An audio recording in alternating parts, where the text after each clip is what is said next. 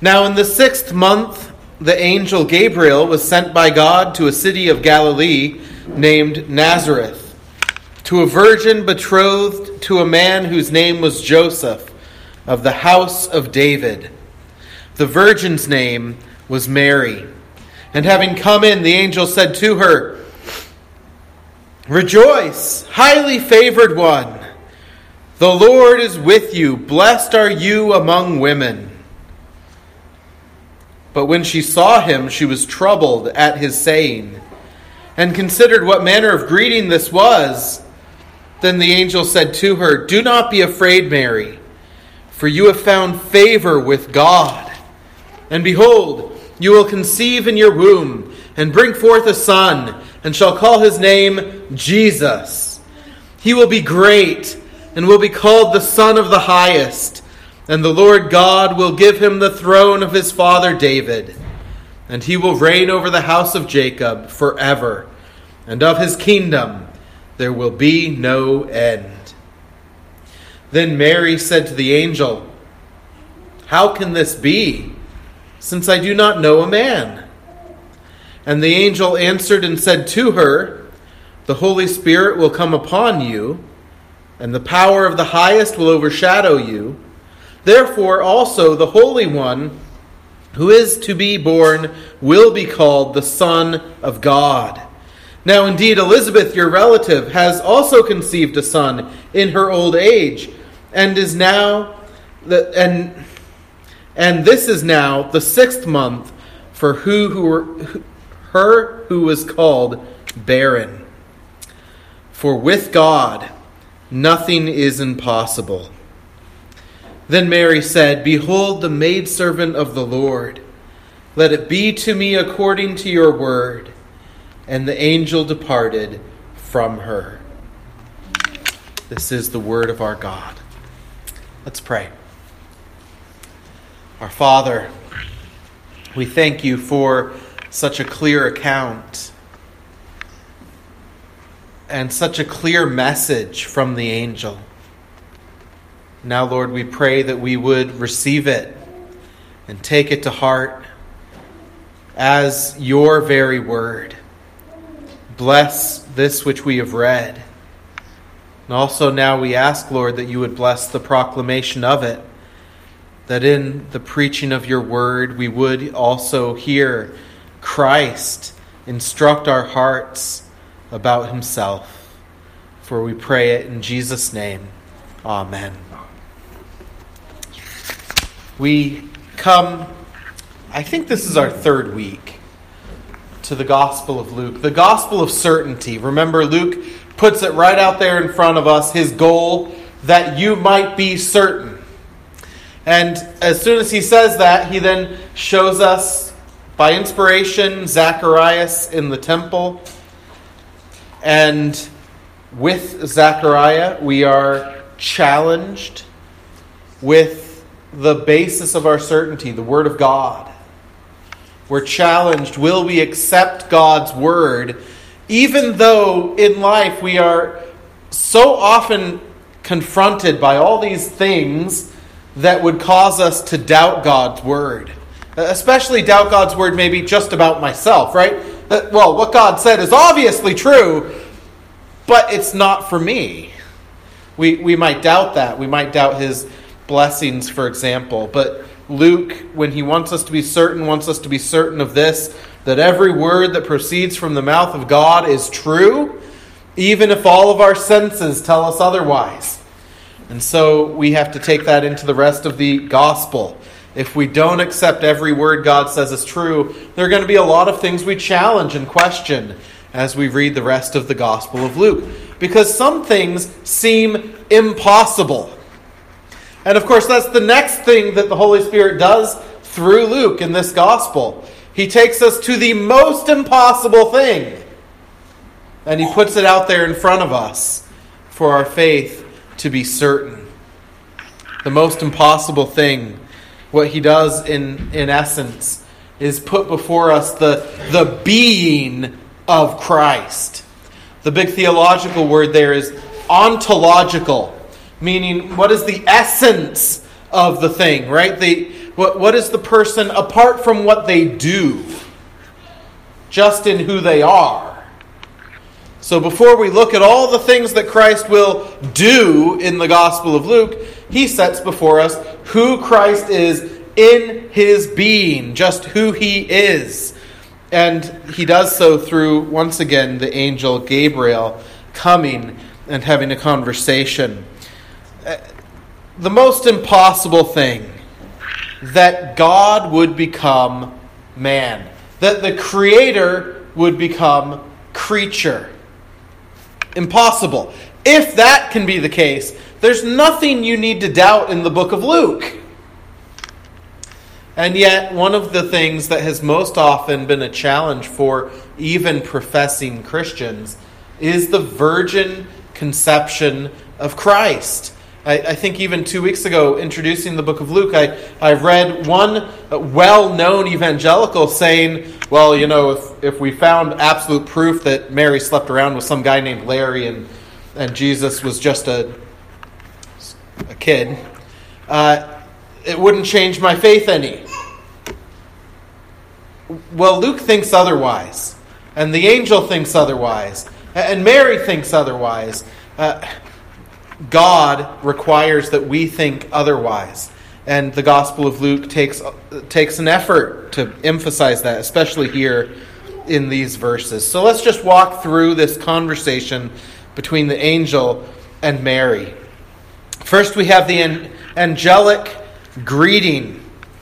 The angelic greeting we find at the end of verse 28, where we hear, Rejoice, highly favored one, the Lord is with you. Blessed are you among women. Wow. That, that's quite the greeting. Uh, there's some really great greetings from angels to people in the scriptures, and they're worth looking at. But I think it's fair to say this is the best of them. It's, in one sense, the most astonishing of them. It's, it's an angel who has just told a, a priest in the temple that his daily task is to stand before the throne of Almighty God in heaven and he is appearing in a, a little district far from Jerusalem to a, a, girl who, based on the fact she's engaged, betrothed, and that the average ages of betrothal in uh, Israel at that time were 12 to 16 years old. We're probably looking at a 14 year old or so of a long forgotten branch of David's line that lives in the backwoods of a, a country that's known for having nothing good coming out of it.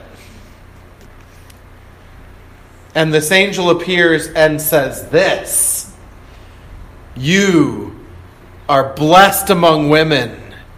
You are highly favored by the Lord. I, I think we need to not jump over that too quickly. Because uh, there, there's a tendency to in evangelicalism today. And we all know why. Because some people have so mythologized Mary that she has become a, a lowercase goddess and so we we overreact, right? That happens to famous people in history. You have the people who are against them who uh, want to make them forgotten. Uh, or make them bad in some way. And then you have the people that are for them that, that turn them into these mythic creatures. And perhaps no one more so than Mary in the history of the world. Uh, here we have someone whom the Roman Catholic Church has, has declared was born of a virgin. Not only that she bore Christ as a virgin, but that she was born of a virgin so that they can say she is without sin. And she doesn't need a Savior. And that also after she married uh, Matthew, uh, I'm sorry, Joseph, and and after that she'd had Christ, she continued to be a virgin and continues to be a virgin because she didn't die; she was assumed into heaven. So she continues to be a virgin to this day, despite the fact that Matthew 125 makes a comment about Joseph waiting to sleep with her until until usually indicates that there was a stopping on the on the verb, right? He stopped waiting at a certain point. But but there's this myth, right? She's sinless. She was born of a virgin. She never died. She was assumed into heaven. She's perfect. She uh, um, she's an intercessor and a mediatrix, whatever that means. And so we go the other extreme so often in Protestantism and have a tendency to make nothing of her. But, but the reality is, we, we want our children to grow up like. If you have a daughter and you're a Christian, you probably want your daughter to grow up like Ruth or like Esther. Or if you know the text really well and you're like me, you want them to grow up like Abigail. And, and if you have a son, you want him to, to grow up like Joseph or Daniel or maybe David. Maybe. Um, but how often do we take our children, boys as well as girls, and say, Look at Mary. At the age of uh, 14 to 16, she is a woman of faith whom God highly favors and looks at with more, uh, more uh, favor than any other woman. That's astonishing. Now, it's not because she's sinless, it's not because she doesn't need a Savior. It's because she's a believer who knows she needs a Savior at a young age. And so she exhibits this faith. We don't have a lot of moments of her faith put before us, but Luke gives us the most. And this text give us, uh, gives us a number of things about her faith to consider, and, and we ought to, because we all ought to desire to have a faith like our sister Mary. We don't want to worship her and deify her, but we shouldn't downplay her importance either. And while her experience is absolutely unique, Shay, Caleb, Mia, and Zion, Noah, you're never going to have Mary's experience. But you should desire her faith because that is set before us here. And so here comes this amazing statement the Lord highly favors you. Notice Mary's response to this greeting in verse 29. We read, But when she saw him, she was troubled at his saying and considered what manner of greeting this was.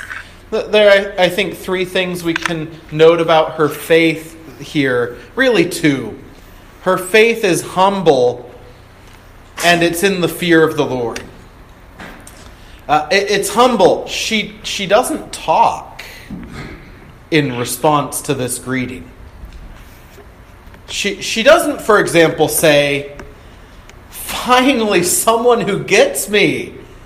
Yeah, I am amazing. Wow.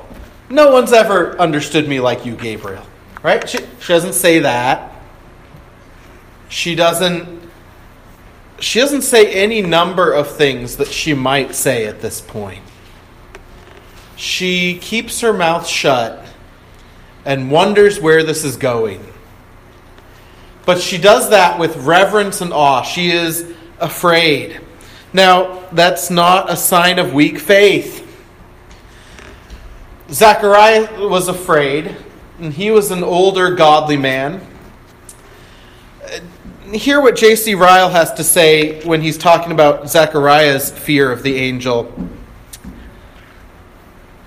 J.C. Ryle writes fear, this kind of fear arises from our inward sense of weakness, guilt, and corruption. The vision of an inhabitant of heaven reminds us forcibly of our own imperfection and of our natural unfitness to stand before God. If angels are so great and terrible, what must the Lord of angels be?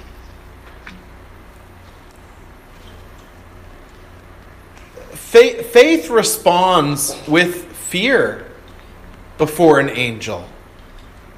The fear of saying, This holy creature stands before the holy, holy, holy God. And I'm a sinner. See, see, Mary's faith is a humble faith in the fear of the Lord that acknowledges her sin. And, and all of that's packed right in there with how she responds to the most amazing greeting in history. Well, maybe not the most amazing. Christ walking into the room and saying, Peace to you. That's pretty amazing. But it's one of the greatest in history, isn't it? And she displays a humble, fear filled, but not, not obviously not terror filled as you look at how she interacts with this angel. Fear of the Lord filled. Um, my, my favorite thing that the late R.C. Sproul ever said was that the holiness of God is traumatic to unholy people. And therefore, the, the, this isn't Sproul at this point, but the, the only thing faith can do in response to being in such holy presence is to fear. To fear and humbly wait for God to act. May we have a heart as we encounter God's word that would be like Mary's. Well, then we secondly have the angel's message in verses 30 through 33 and uh, you know it. She's going to have a baby. You, you, you all have known that. Probably all of you have known that since you started speaking, right? Because we make much out of Christmas in our culture, and even often non Christians know the basic story. Well, they used to. Maybe they don't anymore. But but you all know the basic message. You're going to have a baby. And yet this message in those verses is not simply a plus sign on a pregnancy test. And it's not even an ultrasound. It's a boy. It's not that, it's something far greater than that because the way in which this message is given tells us of who this boy is a clear message of who he will be. The angel says he will be great and will be called the Son of the Highest. And the Lord God will give him the throne of his father David, and he will reign over the house of Jacob forever, and of his kingdom there will be no end. This isn't just you're going to have a boy. And it's not even just he's going to be great. He's going to be some great revolutionary. Or he's going to be some great social justician. Or he's going to be some great guru. Much more is being said, isn't it? He is going to be called the Son of the Highest. The Lord God will give him the throne of David, a throne and a kingdom that will have no end. That's who he is. That's who he is. Now, now we're familiar with these words. But have you ever considered that Mary was just as familiar with these words as you are? Even though they're being spoken by the angel here, it's not the first time that these words have been said. Mary is of the faithful of Israel. That means she believes the Word of God, the scriptures of the Old Testament. And she's of the line of David, which means she has a special interest in certain parts of the Old Testament. And those parts, the angel is simply paraphrasing. Actually, not even really paraphrasing, amalgamating, taking the lines right out and blending them together. And so you have, for example, what would probably have been one of the, the most important texts to anyone of David's line, like Mary and Joseph are. 2 Samuel 7 16, where God promises David, Your throne will be established forever. And that throne would be established forever through a son who is more faithful than David. Now, I think it's quite clear when you read Solomon's wisdom books, occasionally he brings an allusion to a righteous king. Or Song of Solomon, he paints an image that's astonishing of a righteous, holy man. I think it's clear that Solomon understood. Some things that God said in that covenant with my father were about me but not about the one greater than David who would reign forever. That's, that's someone I'm looking for too. I, I think Solomon had that clear. His, his line was looking for the Messiah who would come of David's line. And these are the very words they would expect to describe such a Messiah. And Mary is hearing them about the child she will bear. It really comes down not to whether she recognizes what is being said, about this young man, this baby who will be born of her, but whether she'll believe what the angel says. She's being told that the Messiah King, so long ago promised, will come from her line. Not only 2 Samuel 7:16, you can look up Psalm 89:36. You can look up Micah 4:7, Isaiah 9:7, Daniel 7:14 and more. You'll probably hear several of those throughout the Advent season in various ways. Some of them might be on a card. Some of them might be our scripture reading in church or at our uh, lessons and carols down down the road in December. Um, but these would all be fresh in Mary's mind. Will she believe that the angel is being true? Will she believe that this really is the baby born to her, the one whom God has promised so long ago? Note her response to the message in verse 34. Then Mary said to the angel, How can this be since I do not know a man? Now, in some ways, this, this response looks just like Zechariah's in verse 18. Except that the Holy Spirit, in the way that this is all put before us in Luke, makes it clear that Zechariah was speaking out of doubt. I'm old, this can't happen. Whereas the Holy Spirit seems to be indicating here that Mary is not operating out of doubt, but a sincerity and a sincere question. The sincere question seems to be something like this what she's trying to ask as she thinks about what God has just said. God says, I will have a child. Children come out of the marriage bed. I'm a virgin. Do I need to do anything? That, that seems to be what Mary is asking here. How can this be? Do I need to do anything? Now, now listen, every time a prophecy about a miraculous birth has been given in Scripture, faith's response has required doing something. Right? Abraham, Sarah will have a child. What does Abraham do? He sleeps with Sarah, and they have a child all the way up through Zechariah. She's going to have a child. He doesn't believe initially. He's struck deaf and dumb. And then he goes home. And what does he do? He sleeps with Elizabeth, and she has a baby. right? Every time it requires a response of faith in action, which requires the marriage bed.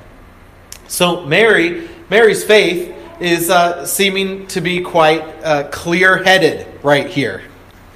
I don't have Joseph to go home to yet. Do I need to do something about that? Uh, a, a betrothal back then could have lasted anything from two to five years. There's even some instances recorded of longer than that. So, depending on where they are in that betrothal, you know, Mary might have another three, four years before they get married. It's possible what she's saying is along the lines of Do I need to have Joseph move the date up? Maybe we can live without quite as nice of a wedding reception. Maybe we have to live in a smaller hovel of a home for a while. Do I need to move the date up so that this king from the line of David, and Joseph and I are both from the line of David, this king can be born now, not in five years. Is that what God wants for me? This is the kind of faith response she's having. It's a legitimate question. God, I believe your word. What does that require of me? That's a good question for us to ask. Your word says this. How then shall we live? That's what she's asking. Well, the angel gives an explanation and an encouragement. The explanation is in verse 35. The angel answered and said to her, The Holy Spirit will come upon you, and the power of the highest will overshadow you. Therefore, also that Holy One who is to be born will be called the Son of God. In other words, no. Do I have to do anything? No. Of course, she'll have to do something once the baby's conceived in her. She'll have to eat for two. She'll have to get extra sleep. She'll have a sore back from that uh, extra weight. But she doesn't have to do anything to get to that point. No, the, the, the Holy Spirit will come upon you. Joseph will not be the father. And then God the Father only adopt him. He will be called the Son of the Most High God. So, sometimes people try to give that impression. But the, whole, the Holy Spirit through Gabriel is very clear. It's actually going to be the other way around. It's not Joseph the Father and God the Father adopts Christ. It's God the Father who is the Father. And Joseph will adopt Christ. It's a clear message here in our text. The Holy Spirit is quite clear to us for Mary's sake, but also for our sake, that this will be the most amazing miracle in the entire Bible. It's the miracle that if it didn't happen, there's no point believing any of the others. God, the Creator, becoming creation. Mary cannot contribute to it, and neither can Joseph. Now, um, look at how it's worded. The Holy Spirit will come upon you, and the power of the highest will overshadow you. We want to say, we want to understand how this works a bit more, God. But there's mystery here. It remains shrouded in mystery, and, and as with so many before us, we have to simply say, Yes, God, we believe you. We don't understand how this happened, but you spoke and creation happened. And you spoke, and your eternal Son was conceived. But with the reverence that we bring to this mystery, I do think there's one thing about the wording of how it will happen that we need to note. And that is this second phrase. So the two phrases are saying the same thing in parallel, parallel ways. we have the power of the highest will overshadow you. And that phrase, overshadow, is used frequently regarding God in the Old Testament in a number of ways. But the most important, the one I want to draw your attention to this morning, we find in Exodus chapter 40, verses 34 and 35, where the same word is used to speak of God filling the, the tabernacle, his presence covering it, overshadowing it. It's the same word. When Jesus or his apostles would pick up a Greek translation of their Old Testament, the, the scriptures for them, Old Testament for us, when they picked up such a scroll in the Greek translation, the Septuagint, and, and looked back at Exodus 40, this word was there. God at the tabernacle came down upon something common in creation and made it holy and was among his people. So, with all the, the mystery we have to leave shrouded with the virgin conception, one thing is clear this is Emmanuel. The angel is saying to Mary, This is Emmanuel. The very glory, the presence of God coming down into the common to be among his people. The glory of God will overshadow you. Emmanuel has arrived. Not a mere man. Well, we have we have that explanation and then we have the angel's encouragement verses 36 and 37. Now, indeed, Elizabeth, your relative, has also conceived a son in her old age, and this is now the sixth month for her who has was called barren, for with God nothing will be impossible. This mystery is set before Mary, and the angel declares this encouragement for one who is going to desperately need encouragement. Ha- have you ever thought about the next nine months of Mary's life? Technically, in the law books of Israel, this it's a, a stoning offense to be pregnant outside of wedlock. Now, that wasn't typically enacted by Mary's day, but parents shunning their daughter, kicking her out of the house, leaving her on the streets, all relatives closing their doors to her, was very common. And we, we don't actually know. Were her parents people of faith who believed her? Were her parents already dead? We, we, we don't know anything about her parents at all. But it's not inconceivable that this young teenage girl would be scared of how mom and dad might react. Will she find herself abandoned? And certainly she must be thinking, Joseph will abandon me. He, he would have in a very gracious and kind way if the angel hadn't stepped in. She's about to encounter a very hard period of time. And the angel gives her this encouragement You have relatives who have just experienced a miracle who have just heard a message directly from me mention my name. They'll take you in. At least you have the hope of that, right? Have you, have you ever taken that away from it? I, I found most commentaries said the encouragement here is well, Mary, you, you don't, you, you're not going to see the conception of Christ, and so you might need something tangible to look at.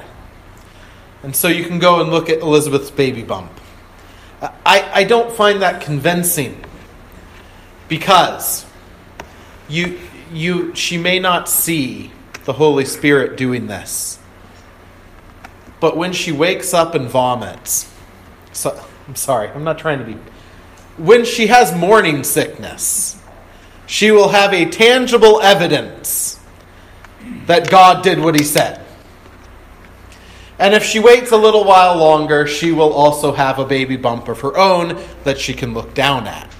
So, is the encouragement primarily go and look at this? Well, in one sense, maybe, in the sense of going and saying, Oh, I know that God always used to bring about miraculous births. He still does.